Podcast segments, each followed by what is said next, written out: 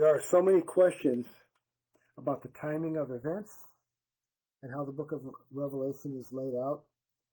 There are um, four major end times views. And in the book of Revelation, you can go into all kinds of machinations to try to make it say what you want, but we don't really want to do that. I mean, a proper way to exegete Scripture is to take a straightforward run at it and uh, just try to understand it as best as possible. You could do a lesson on hermeneutics, and that would take, that could take several lessons, but even one good lesson would be an hour. But basically, um, there is symbolic language in the book of Revelation, but where that symbolic language is, it's um, it, it, it, most of the time it's going to be obvious. Like in nature, you don't see a great red dragon with seven heads and ten horns.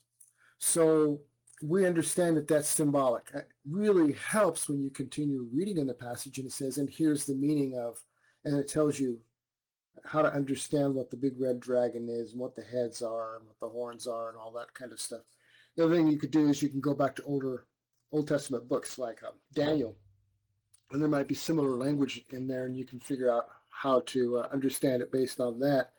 Sometimes you look for words um, such as uh, like and as. Um, his eyes were like a flame of fire. They weren't literal, literal fire. They were like fire. And I've had my mom look at me like that when I was a little kid. Her eyes were like a flame of fire. It had to do with judgment.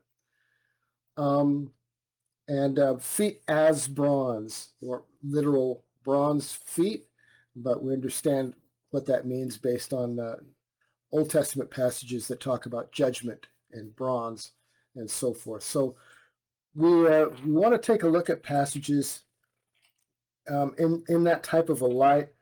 Uh, if you go straying away from a, a normal, straightforward, or what's called a literal interpretation of the Bible, then it's open to all kinds of whatever. I mean, really, you can symbolize it all away and say whatever. It means whatever you want it to mean. And, um, you know, who gets to decide what it means? Do I get to decide what it means? Or is it the person who has, uh, um, you know, the oldest person, the person of a highest rank in a church or at a university gets to decide? The one with the most degrees after their name gets to decide what the meaning is, or maybe it's by democratic vote. Everybody gets to vote on what it means. So it's dangerous ground when you start symbolizing away Scripture. Now, the um, excuse me of of the different major schools of thought um, in eschatology, only the premillennial view will take a uh, literal interpretation of of uh, the entire Bible, and in particular the uh, the book of Revelation, and then uh, everything else they fall back on all kinds of uh, figurative language or symbolic language. Um, they have to, because what ends up happening is you you want to keep your your pet doctrine. So what you do is um, you just start looking at things in a figurative kind of a way, because that must be what it means. Well, that number can't mean that, because that messes with my theology, so I'm going to say it, it's symbolic for something else. So you start symbolizing it away, and next thing you know, who gets to decide? Hey, maybe the cross is symbolic, right? Maybe it's not real. Maybe the resurrection is symbolic. Uh, how about Song of Solomon? That whole thing is symbolic anyway, so maybe that's apocalyptic language, and we really can't understand any of it. Any, any figurative language, we can't understand it. So next thing you know, you symbolize the whole Bible away, and, um, you know, it creates a big mess. It's a big compromise. So um, understand that what, what I'm getting ready to do here is going to be from uh, a dispensational, premillennial, pre-tribulational um, perspective. And if you have questions about it, please ask. Uh, some people keep popping on to YouTube, and they'll just uh, slam down a uh, a statement and walk away. Uh, for instance, I say, there is no pre-trib. and then they walk away. Yeah, that's it. You have no exegesis. You have no Bible verse. You have no. There's no trib. There's no rapture. That's another one you get all the time. Another one that pops up all the time is, no man knows the day or the hour, and they just kind of walk away, figuratively speaking. Speaking of figurative, I don't know if they're really walking away or not, but they leave. They just kind of plop that statement down and walk away. That's not intellectually lazy. Um, examine it. Be like the bulls. Examine it. If you have questions like, uh, you know, um, one of the things that comes up, and I've tried to answer several times for people, is this. Uh, you know, I get a lot of responses about uh, the rapture has to happen at the end. Nothing's, you know, we're gonna we're supposed to go through all kinds of trials and tempt, temptations, and the Bible says we need to endure to the end. Um, so it's verses kind of out of context like that, and I can demonstrate it's out of context, and I do kind of simply. I just take a straightforward, the easiest approach, and I'll say, okay, if we are not raptured until after the tribulation, after the tribulation, you've got the sheep and the goats, judgment, and so forth. And then um, you go into the kingdom, the millennium. Well, if we're not raptured, and nobody's raptured until the end, and all believers are raptured at the end of the tribulation, that means everybody gets their glorified bodies, right? Where do the mortals come from that go into the millennium? The millennium, you have children described. You have sinners described, and Jesus has to rule with a rod of iron. You have... In the Old Testament, you have nations that will fall under judgment because if they don't, um, if they don't come to Jerusalem um, during the high holy days, then uh, the Lord shuts off the rain for them for a time, and so forth. So this, um, you have at, at the end of at the, after the thousand years, uh, you know, Satan has been bound for a thousand years. After the thousand years, he goes out and he recruits a real quick army and goes up against Jerusalem to fight Jesus. Where does he get his army? There's no mortals. All believers have glorified bodies. You have no mortals in the in the kingdom at that point, because they've all been raptured at the end of the tribulation. And so now everybody's got glorified bodies, and that's who goes into the millennium. No mortals. So see, that's a, just a real quick way of looking, going, okay, well, logically, exegetically, um, when looking at the Bible, hmm, that can't be the case. So. This is kind of a, the way that um, I try to approach Scripture, and I try to examine whether or not something is true. So I do respond to those things when people ask that. So I try to say, look, logically, we know this about the Scripture. We know this happens, and we know this happens, and we know this happens. So if you say the, the rapture happens at the end of the tribulation, then how do these other things in the Scripture that it describes happen? Um, some people will say, The kingdom, the kingdom is spiritual. Again, it's one of those, another one of those beliefs that spiritualizes things. The kingdom is spiritual. It's among us now spiritually, and eventually it's going to be spiritually in heaven. The kingdom is going to be in heaven. Well, we got all kinds of, uh, you know, um, a wolf laying down with a lamb, a kid playing in a viper pit that won't be um, bitten. We've got all kinds of other animals described too. Um, you know, like lions and things that aren't allowed to walk on the king's highway. And it describes Egypt. So Egypt and the other nations are up there in heaven too, because for the kingdom, it describes the nations and Egypt and so forth, and it describes them being there. Um, so it has to be, uh, there's there's uh, no temple in heaven, um, as it's described um, in some places, but yet, so you have to get rid of the temple in Ezekiel thirty or forty to forty-eight. So that all takes on a symbolic meaning. The throne of Christ is all up there in heaven. There's nothing on earth. There is no, maybe there's no earth anymore. So you, you got to really get creative and perform some biblical gymnastics to make a bunch of different verses work. And um, I, I'll be honest, I... You know, that takes some creativity. I would rather not have to apply the Bible, because that's a road I would rather not go down. So I'd rather just take the, the literal view, and by literal, it just means straightforward. Literal, you know, Jesus said, I am the door. We don't, you know, he doesn't have a doorknob over here and then hinges over here, whatever. Uh, so he's not a literal door. We know that's symbolic language. And symbolic language becomes obvious. Context helps us um, de- determine what the meaning is. We know what Jesus means when he says, I'm the door. And he says, I'm the way, the truth, and the life. Um, so we understand these things. So anyway, um, if you have questions, um, fire away. I'm going to go through this real quick. It's going to be a real quick overview, and I might miss some things, and for that I, I apologize. Um, in fact, I definitely will miss some things. Some of it I mean to miss, and I might misstate something once in a while. I've got Egypt on my brain lately, and I keep saying Egypt when I meant Babylon. That's happened to two Bible studies lately, and I it just happens that way sometimes. So grab your coffee, power drink, whatever it is you need. Sit down. Um, you can crack your Bible open and kind of flip with me if you want, and also keep an eye on the timeline. Um, let me do this. Let me do this this way. So here we are, and um, Book of Revelation, and I, I've kind of got a, a, a timeline here, and I'm hoping it will work properly. Um, here is an outline for the Book of Revelation. Okay, Revelation is apocalypse. apocalypsis. Now, a lot of people will say, some of these groups that like to symbolize things away, they will say the Book of Revelation and many other um, prophetic books or books with symbolism in them are apocalyptic literature. We can't really understand them. It's it's uh, all full of symbolism and figurative language, and it's just it's for greater minds than whoever disagrees with them to come up with the correct answers. Okay, but the word apocalypsis means an unveiling. It's an uncovering. It's a revealing.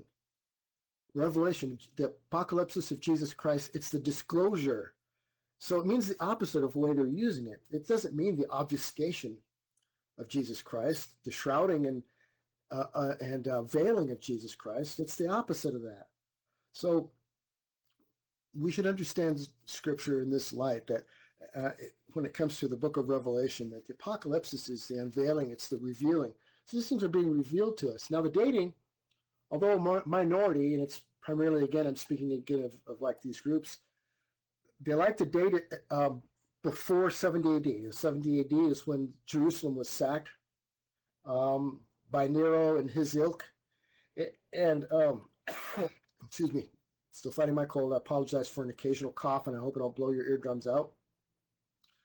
So they'd like to move the date of the writing of the Book of Revelation before seventy A D because they like to say that Jesus in, in all that discourse was talking about seventy A D, and the Book of Revelation symbolically is a bunch of stuff that happened in the first century.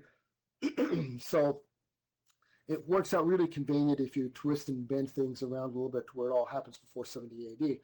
So it just, just doesn't fit, though. Irenaeus, uh, Clement of Alexandria, Origen, Victorinus, Eusebius, Jerome, they all give Domitian um, the uh, Caesar at the time, uh, Domitian as the period of writing. And he ruled from about eighty-one to ninety-six A D.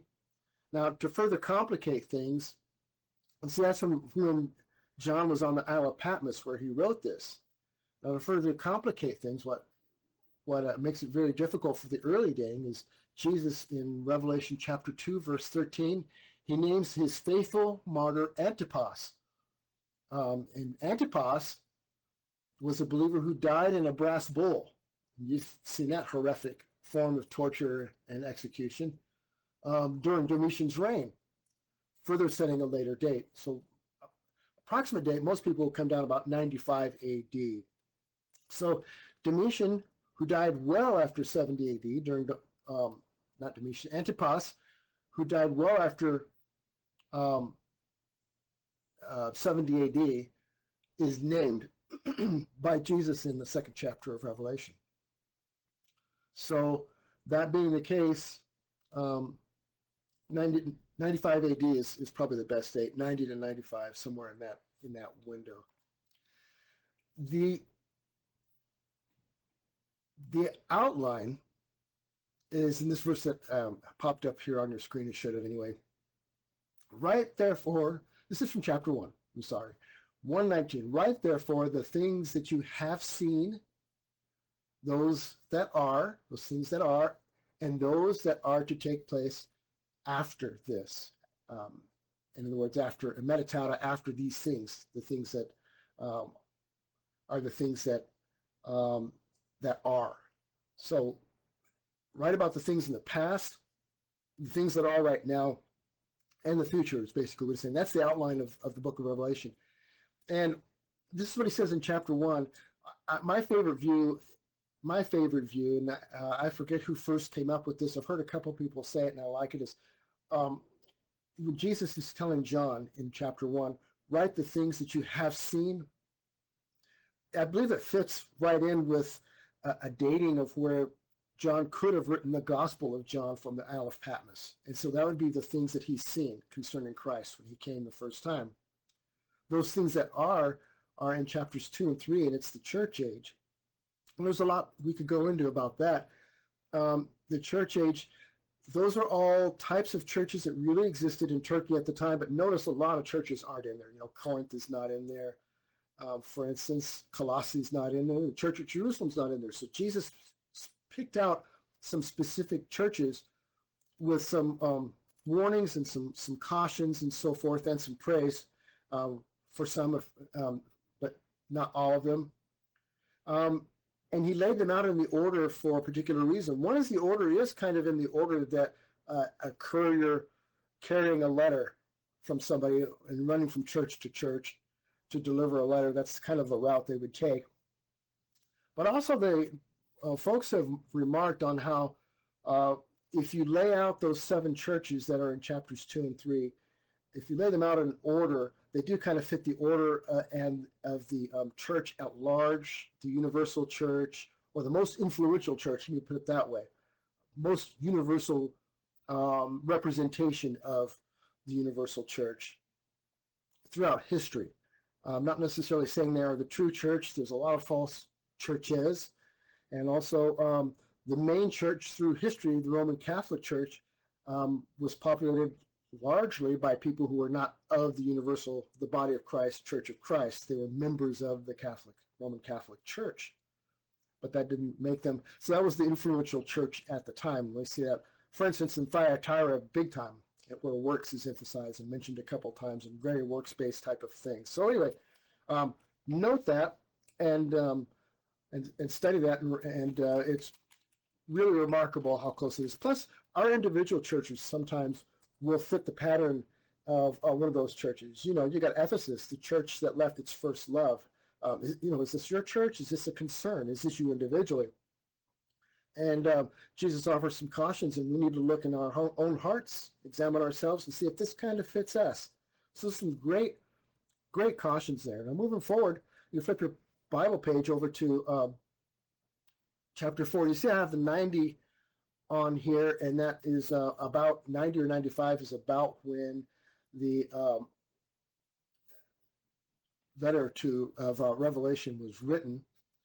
Um, but I kind of fall more on like it's going to be about ninety-five A D. So, um, so we have John and chapter four and five, and um, what happens to John is the term metatauto that we saw in verse nineteen, the things that are after these things, it kind of pops up. So now John, in um, in his vision, or or maybe actually time travel, maybe both is going on here, I don't know, but he finds himself in the throne room of heaven.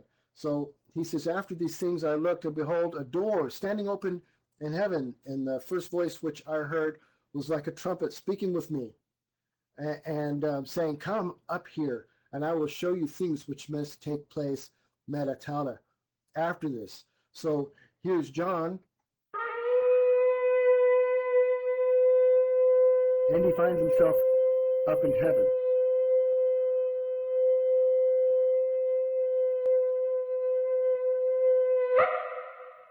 Now, he saw thrones, four thrones. On the thrones I saw twenty-four elders, clothed in white robes, and they had crowns of gold on their head.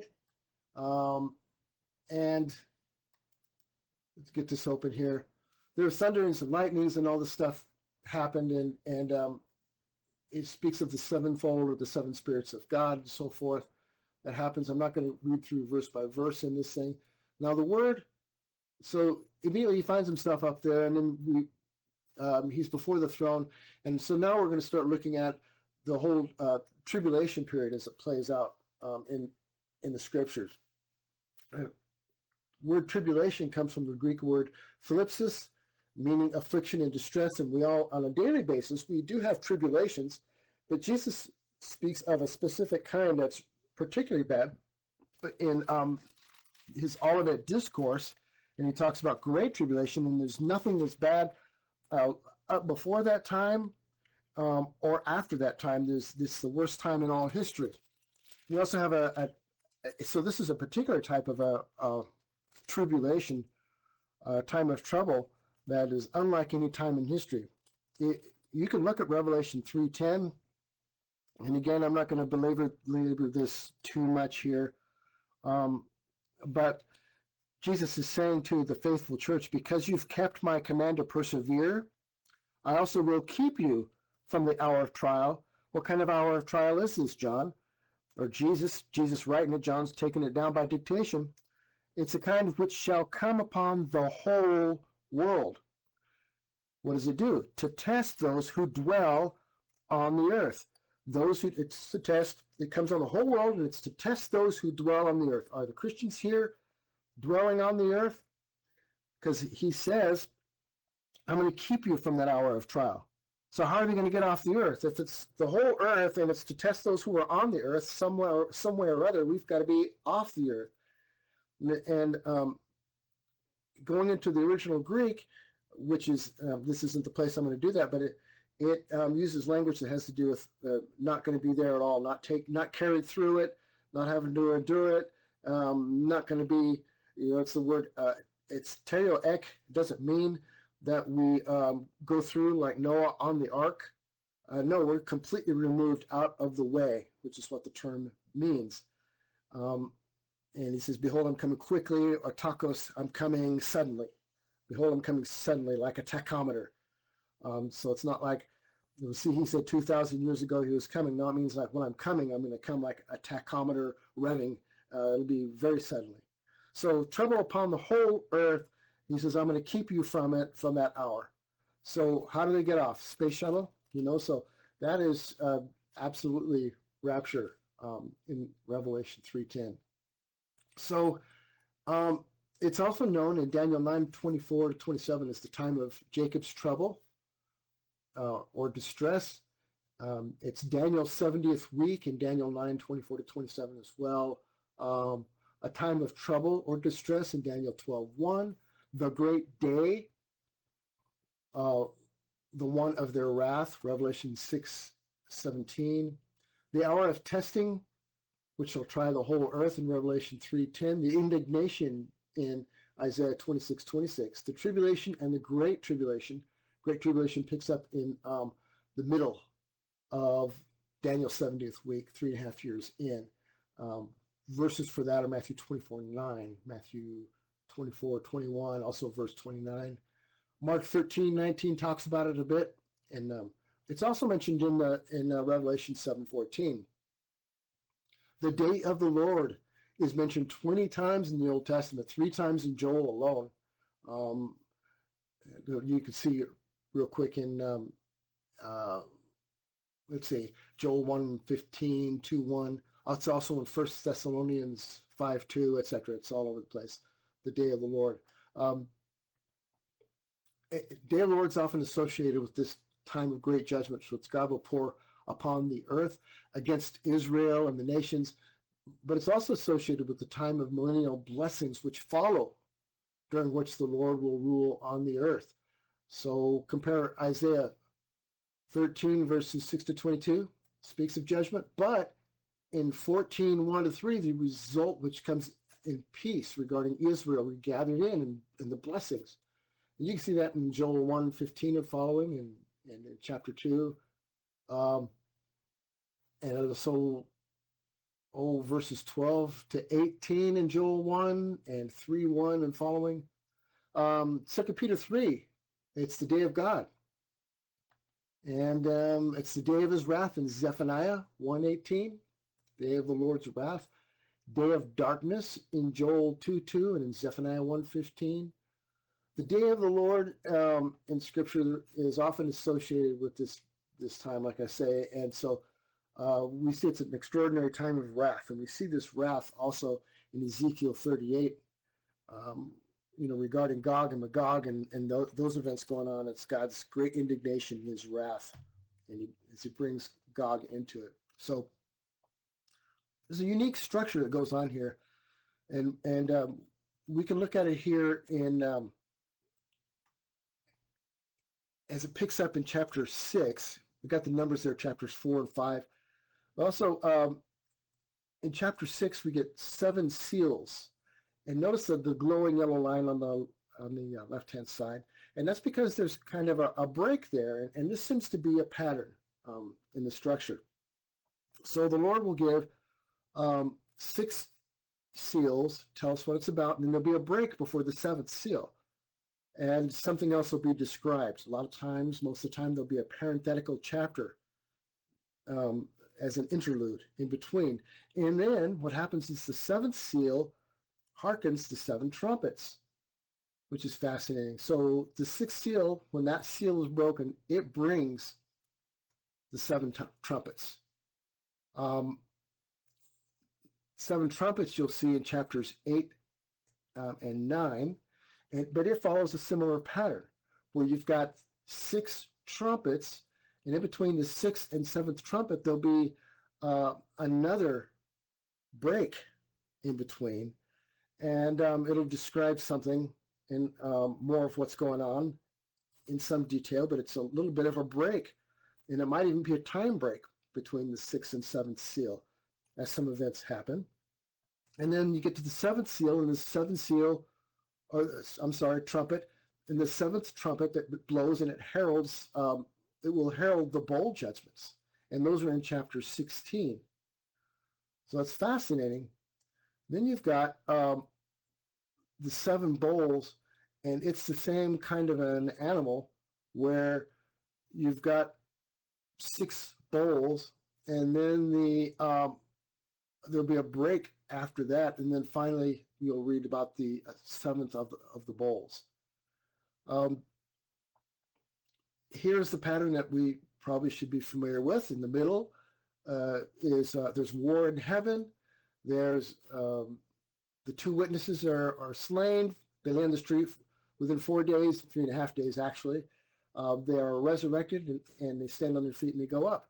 Now, what I have written down here too are there are, in addition to, a lot of people miss miss this, but in addition to the seals, trumpets, and bowls, oh my, um, are the woes. You have three different woes. And we can time when the woes are, we can kind of stick a pin in those and stick a pin in when the, the timing of the trumpets because of when the woes land and what they describe. So you have the first woe in chapter nine and the second woe in chapter eleven. And um, so we also have uh, about the two witnesses. I will grant uh, authority to my two witnesses, and they will prophesy for twelve sixty days, clothed in sackcloth. Now, I've covered this before, how I believe that that all is in the first half of the tribulation and the reasons why. Um, because the nature of the way they resurrect and what's going on in the earth when they resurrect. So when they die, um, what it, it ends up happening is you. It, this is uh, during the uh, uh, pas- Passion Week in that vicinity, that time frame, that month of Nisan, um, when Christ went to the cross. So there's a lot of holy days that go on there, um, and they created so much trouble on the earth for the wicked, for the sinners, that when Satan is kicked out of heaven in Revelation chapter twelve, Michael steps up and kicks him down, and, and Satan's wings are clipped, so he no longer has access to the throne. Satan has access to the throne right now because he's what? He's ever before the throne of grace and is accusing the saints, right? We see this in Job chapter one and in Job chapter two, where Satan is up there accusing accusing Job and accusing others. At this point, he's no longer allowed to do that. So he's kicked down to the earth and he's angry because he, and he knows his time's short. So he starts his scorched earth policy at that point. So what Satan does, I think one of the first things he does is he He goes and he possesses Antichrist. Um, what the exact order is here, I don't know, but he possesses Antichrist at this point, and, and that's where we get the beast. The beast is Satan-possessed Antichrist. Do we have precedence for this? We do. For one thing is Judah. Uh, Judas, I'm sorry. Judas was possessed by Satan, right? And uh, Jesus leans over to him and says, what you must do, do quickly. You know, in other words, go be about your business and go do it. This was at the uh, the Last Supper, right? So uh, sometimes this happens, and this happens here. So this is where we get the beast. Satan comes down, possesses Antichrist. Another thing that happens is, is um, Satan, the great dragon, who is now in Antichrist, goes after the two witnesses and, and slays them.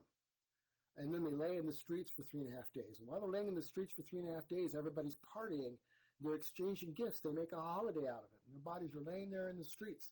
And finally, after three and a half days, the whole world is watching as they pop up on their feet because the Lord breathes life into them. And then they, the whole world is watching, and they ascend into heaven. So um, now let's contrast this with the end of the book of Revelation. By the end of the book of Revelation, just some highlights of some things that are going on. We had a big C M E pop off, and it scorched a bunch of men. Um, and and the earth is black. Everything's burnt. All kinds of bad things happen. You got a, something, a chunk of the corona from the sun um, hits the earth, and it's going to be bad news. Um, and it's going to it's going to create a lot of damage. We've got, um, whereas we've had in the seals, in the seals you had a great earthquake there where um, all the islands have been shaken, and all the mountains have been, been shaken, and it um, uh, one third of the world is destroyed. That comes out to about two billion people. And then by the time you get into the middle up here, you get into the trumpets. Um, another, well, you had one quarter of the earth destroyed in the seals. You got one third of the, of the world destroyed in the trumpets. If you start off with eight billion, assuming that it happens um, very soon, you have a population of eight billion. If one quarter is destroyed, that means two billion people die. So that leaves six billion people alive on the earth, roughly. Uh, if one third of that six is destroyed, that's another two billion. Um, so that means half the world is wiped out just in the seals and trumpets alone. Um, So then we get into, later on, we're going to get into the bowls. We're, we're fixing to show that. But how much the world is wiped down in the bowls. You've, you've had um, massive hail, man-sized hail that's fallen to the earth. You had, um, you had um, in the trumpets, you had a third of the water of the earth turned to blood. But by the time you get to the end of the bowls, the end of the timeline on the right, you've had all the water turn to blood. Um, you've had all these great earthquakes happen to where now um, all of the islands have sunk. Bye-bye, Hawaii. Um, and then you've had all the mountains have been leveled. Let's say goodbye to all your ski lifts. So those are some, that's some pretty serious quake activity. Plus all the disease that's been going on and things. People are pretty wiped out. Um, Armageddon is going on, literally. Now you've got all the armies of the earth all gathered in the valley of Megiddo. So you got Armageddon going on. That's not exactly a party atmosphere where people are going to be exchanging presents. And I don't know about satellite activity and cell phone activity at that time working, where everybody in the whole world will be able to watch the two witnesses rise to their feet and ascend into heaven. Um, and so if you've got them going on for twelve sixty days anyway, Uh, and they start in the middle of the tribulation, then that puts them at ascending up into heaven after Jesus has already come back. And they might, what, they're going to kind of pass us as we return with Christ uh, on the way down. They're, they're ascending up. That doesn't, so none of that really quite makes sense. So it makes a lot more sense. Two witnesses at the beginning, and that's possibly through their um, conversion activities and whatever else, and through their leadership, they're leading the one hundred forty-four thousand, twelve thousand from each of the tribes of Israel. So it makes sense that Now, all that great evangelism and things like this and judgment pronouncement um, upon the um, Antichrist and the Babylonian system and all the things that are going on. It makes much more sense that that all is going on um, in Jerusalem from the start all the way to the middle. And again, um, Satan possesses Antichrist in the middle. So chapter eleven is um, what you see is activities that should land right in the middle of the book. So chapter nine, what's going on is is uh, that this is around, it says in, in the nine one, it says, and the fifth angel blew his trumpet. So there you got the fifth fifth angel in chapter nine, right? Um, then the description is followed by the first woe in chapter in verse twelve, rather, nine twelve. The first woe has passed. Behold, two woes are still to come. So we know that the first woe, as we have it right in here, um, is right about where it should be. Right about where it should be. Um, let's see. Uh, chapter ten says the angel and the little scroll vision. So we, we can see that's kind of a parenthetical chapter. Chapter eleven is about the two witnesses.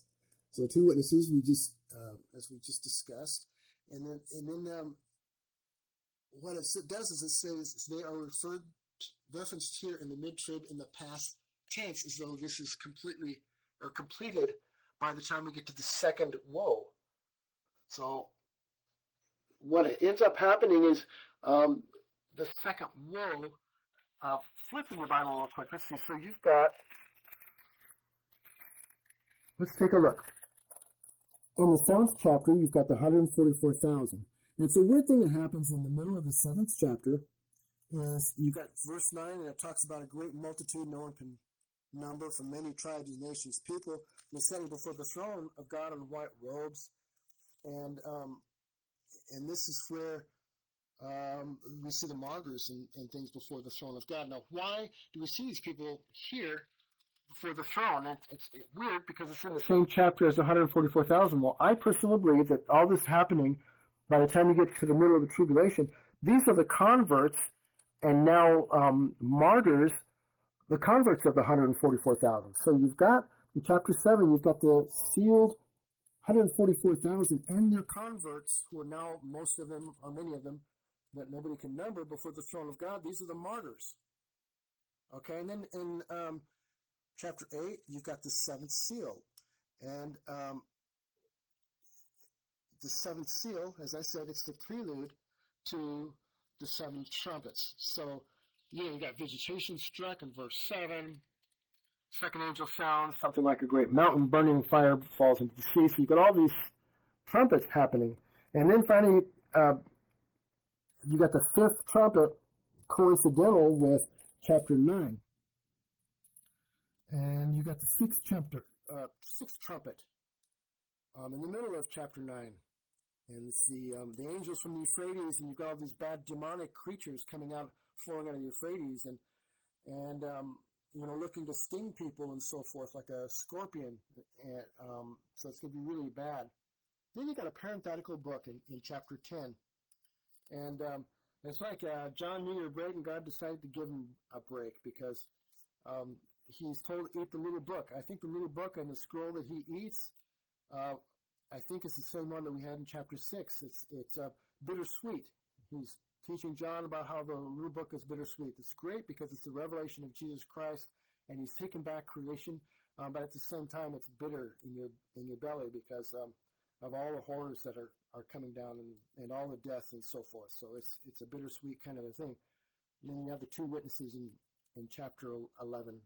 And so forth. And then we've got, um, let's see here, we've got going on here.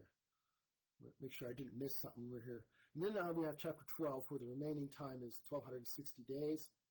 twelve sixty says the woman's fled, fled, fled into the wilderness, uh, the woman being Israel, where she has a place prepared by God, which she's, where she's nourished for twelve sixty days.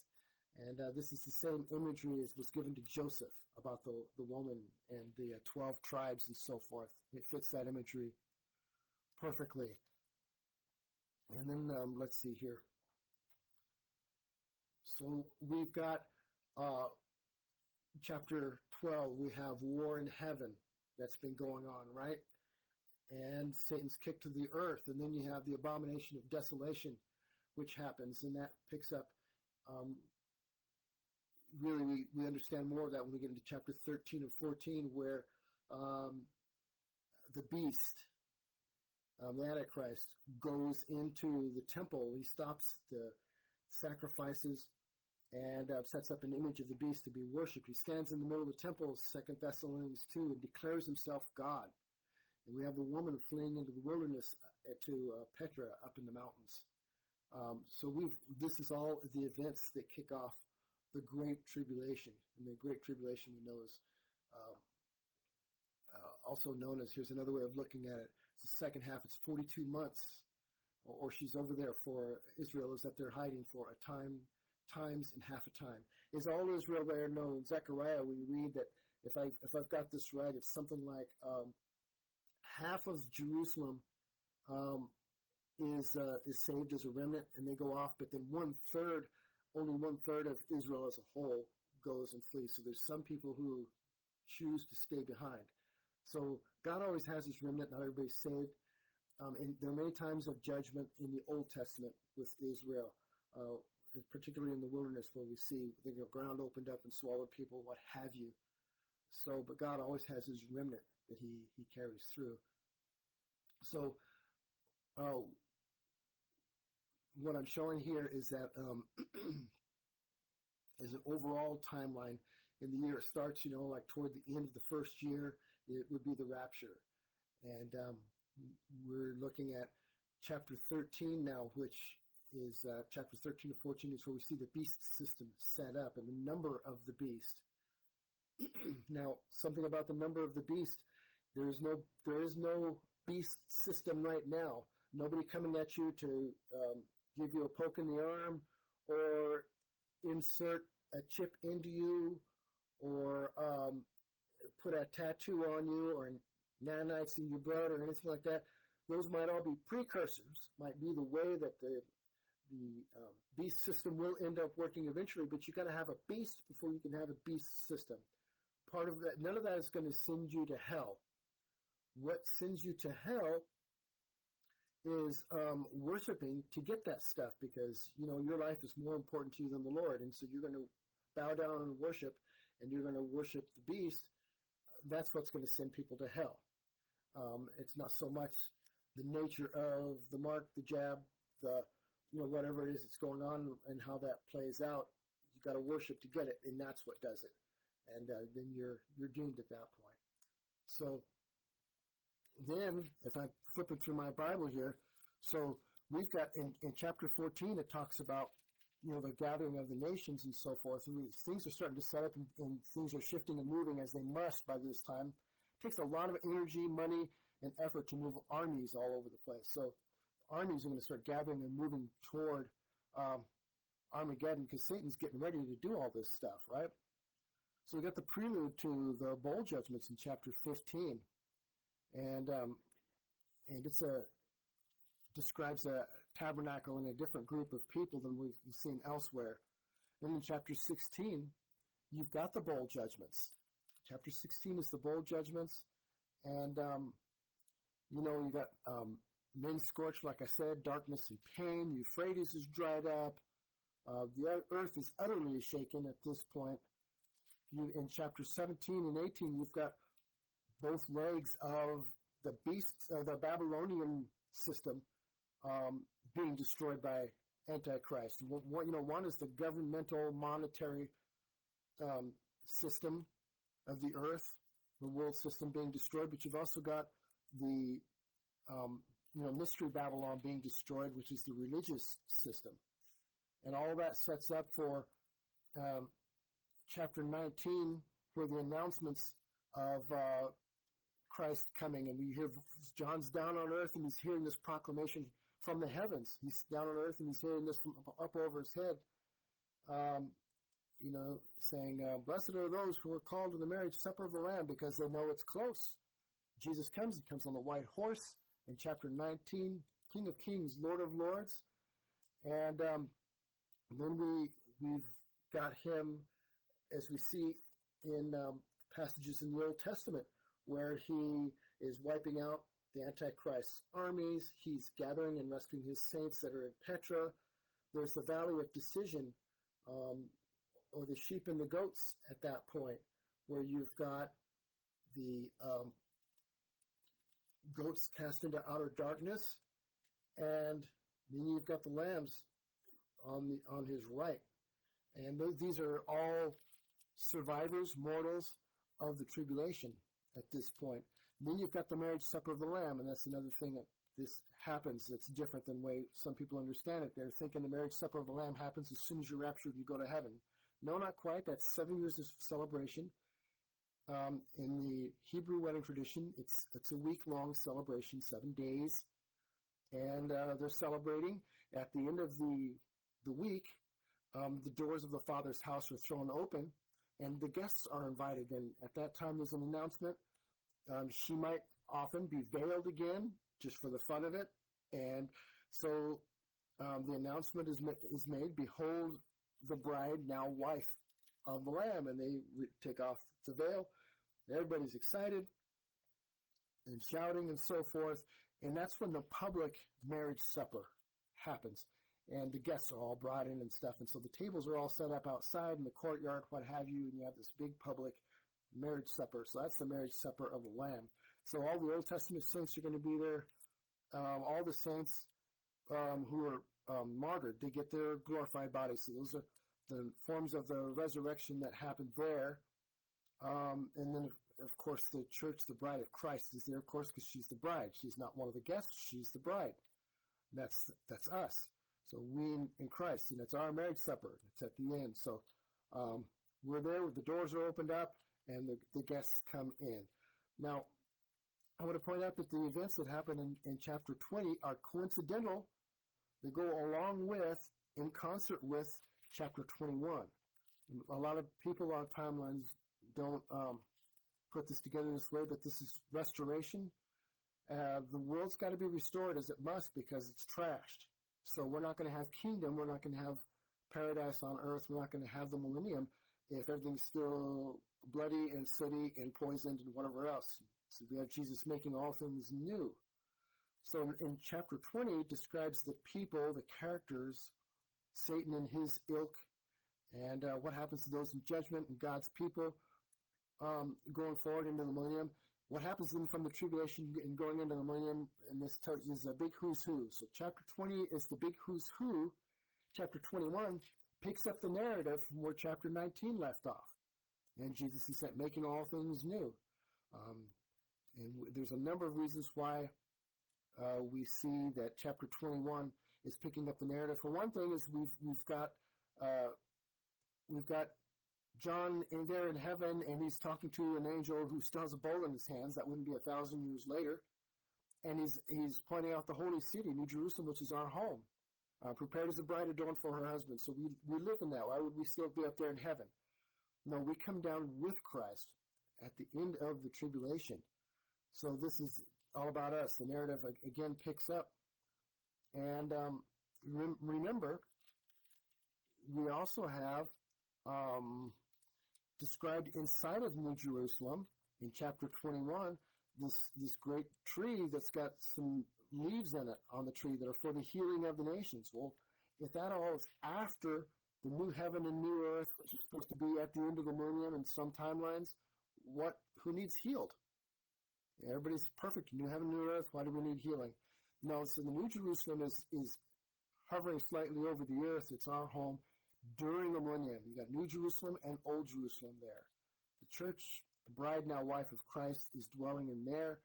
Christ has a throne there. Christ has a throne in the temple. Christ has a throne in Jerusalem. Christ has a throne wherever he decides to sit. That's his throne. Um, remember, chapter twenty talks about the great white throne judgment, right? So if that's been back in chapter twenty, why would you have um, Jesus talking about in chapter twenty-two um, about the holy city? Outside are dogs and sorcerers and sexually immoral and murderers and idolaters and whoever loves and practices a lie.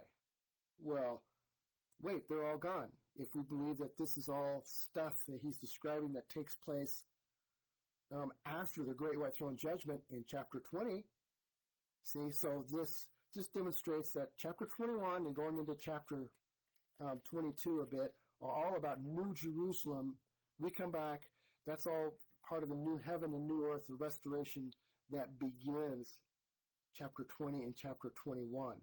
Great White Throne Judgment happens at the end of all of that. And frankly, we don't know a lot about what happens after the Great White Throne Judgment into eternity future. I hasn't seen, ears and heard, nor has it even entered into the, into the heart of man, uh, you know, or into man's uh, imagination, what God has in store for uh, for those who love him.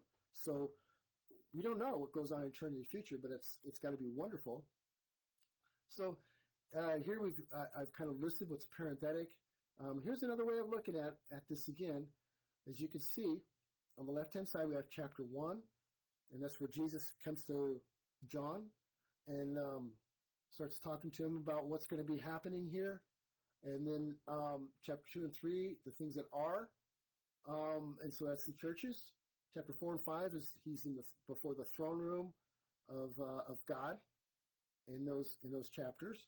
And then um, chapter six starts the seals. So you can see that scroll there, the title deed of heaven and earth. And um, it's going to end up being uh, opened like so. So it's the Lamb of God who opens the seals. So we know wrath starts right away. It's called wrath by the time you get to the end of the chapter. And, you know, you get a few verses into it, and you've already got two billion people dead, being killed by animals and and uh, all kinds of means and famine. So, and it's all described as the wrath of the Lamb. And it's the Lamb who's opening the seals and doing this. He is the one who is, is doing this. So, uh, again, chapter seven is a parenthetic, as I say. And then we have this parenthetic right here that points to chapter seven. And we have chapter eight, which um, is the prelude going up to um, opening of, or the sounding of the trumpet judgments. And um, you can see those, trumpet one, trumpet two, the third trumpet, fourth trumpet, and it's the fifth trumpet. And without going into and reading what all these are, you got a woe coming in here, and that's in, in chapter nine. And then you've got the six trumpets preparing to sound um, the seventh trumpet, which will kick off the bowls. But before then, you got another parenthetical chapter, again, chapter ten, as I described. And uh, here's this parenthetic that happens, chapter ten. And then uh, chapter eleven is going to be about uh, the two witnesses. See eleven A on the far left-hand side of your screen there. That's about the two witnesses. Okay, and then you've got uh, eleven B, and the um, another woe kicks off right here about this time. Chapter twelve, you know, Satan kicked out of heaven and so forth. thirteen, fourteen, you got the beast system going on with uh, Antichrist and um, the false prophet and so forth. All that, all that great tribulation stuff is happening. And then the seventh trumpet sounds. Um, so you've got all this preparation going to happen for, um, you know, the, and the Euphrates drawing up and the armies gathering and so forth, getting ready for Armageddon and all that kind of stuff that happens. Um, some bad news. And uh, so we got a woe up there. Chapter twelve is the third woe as we read. And then um, sixteen, you can see the bowls dumping over down at the bottom. Chapter sixteen are the seven bowls. Uh, and then there's the fourth bowl and the fifth bowl. I know I'm a geek for making this, huh? But, but I wanted it to be animated and interesting to look at, at least. Then you've got uh, another, you've got Armageddon that actually starts kicking off right there in between chapters or bowls six and seven is actual Armageddon. You got the seventh bowl um, by the time you get to eighteen. So that's all answers, gets into the second half of what we're looking at in fourteen A and, and then the third part of chapter fourteen. You might want to take a look at, at those. Um, And let's see here. We've got also these chapters here. Notice that um, chapter seventeen is a parenthetic, and it is about events that are a little bit earlier. But chapter nineteen is the second coming. And notice I have twenty equals twenty-one because that they both, those are both millennial chapters. One describes all the people and players and where they are. Chapter twenty-one describes the events. I believe they're both talking about the kingdom era. One is about all the players, all the people, the different parties involved, characters, however you want to put that. Chapter twenty-one is the events. Um, chapter twenty-two, um, A is is going to be getting into about, it goes into, um, well, a bunch of stuff about New Jerusalem and so forth, and we have more of that in chapter twenty-two. But chapter the second half of chapter twenty-two, though, is really Jesus signing off and giving his final last words, his last comments to the book. So that is uh, as quick an overview as I can give of the book with a couple different timelines, a couple, three different ways of looking at it. And I hope you enjoyed it, and I hope it clarifies things for you. They, again, some people, like I said, some people will try to say the seals and the trumpets and the bowls all happen at the same time, and they all, they're all just a restatement of one another, and they all happen in one big clump. And and they can't, they can't, like I say, because you've got different quantities of things that are described in each one. In in the seals, it's uh, one quarter, one fourth of things. But like birth pangs, they start off smaller and they build with intensity. And we've heard birth pangs used um, a number of times when it comes to um, descriptions of the end times. Um, so this is, again is the same kind of thing with birth pangs. You, so you've got the seal judgments, which are in quarters. A quarter of the earth is this, and a quarter of this is that, and whatever else goes on. Then you get to the trumpets, and those are in thirds. It doesn't really give the quantities in the bowls. Maybe it's halves of what's left, which seems reasonable to me, because you're going, um, you know, from quarters to thirds and probably halves with the bowls.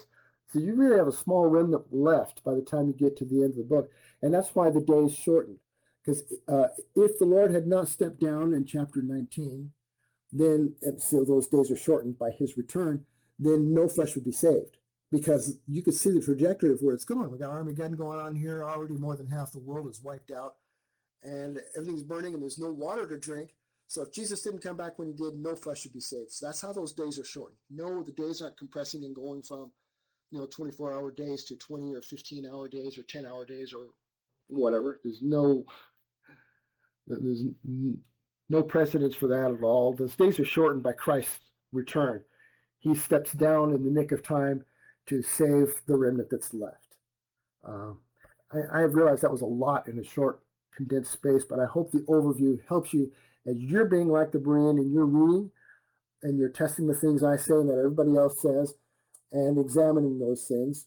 Um, and uh, if you have questions, feel free to comment, and I'll try to get to them. I, I try to read them, but you know that the numbers are growing as far as people looking and looking at these things. And and uh, one of the ways I might respond, if, especially if a lot of the questions and comments are similar, is follow up with, with uh, you know, more videos, and I might do a Q and A video. Um, I might even do a Q and A. I've mentioned this before. I might even do a, a live Q and A type of video where, you know, your comments are scrolling on the side, and uh, maybe I can read some of them, and maybe, maybe I can go and try to answer them as I go. But I'm not sure. That I might be inviting insanity there, because they can scroll so quickly with the number of people slapping down comments and sometimes rude comments as we go. I don't know, if, but you know, ain't nobody got time for that. Um, I know I, I probably don't. It's kind of, it's probably asking for trouble. So anyway, um, I hope you're blessed by this, and I hope you're blessed by spending time in the Word. All the videos and things that are out there, awesome, great. Spend time in um, researching and watching videos and so forth, um, reading books, but mostly read the Bible. Put your nose in the Bible and study that, and um, look at it with a critical lens, what other people are teaching, what I'm teaching, and compare it with Scripture and see how it stands up. Um, don't believe everything you hear. Don't believe all the dreams and visions and um, things that people are claiming that. And uh, uh, I mean, a, some people come up with some funny math. And some people are coming up with some funny words and ways of adding things. Don't Don't don't uh, try to add numbers and bring numbers in and bring numbers in from like the Strong's exhaustive concordance. I, Strong's Strong was a a, a good man. Um, he invented a great system for tracking uh, the Greek and Hebrew words and putting in almost like a dictionary type of a format, cataloged numerically so we could find them easily and cross-reference them. But it's not inspired. The verse breaks and chapter breaks in your Bible are not inspired. These are all man-made things as uh, to make it helpful, they hoped or thought, uh, to make it helpful in reading the Bible and in comprehending the Bible and being able to find things. They put verses in so that you could cross-reference and do things, but these are all man-made. Song, the Strong's exhaustive concordance, you don't go and take some math and go, ooh, this word is this, and hey, that Strong's number is this, and if you take this Strong's number, which is, you know, four hundred thirty-two, and you add it together with this, it comes out to this. And it's this year. You can't do that. It's not proper way to exegete.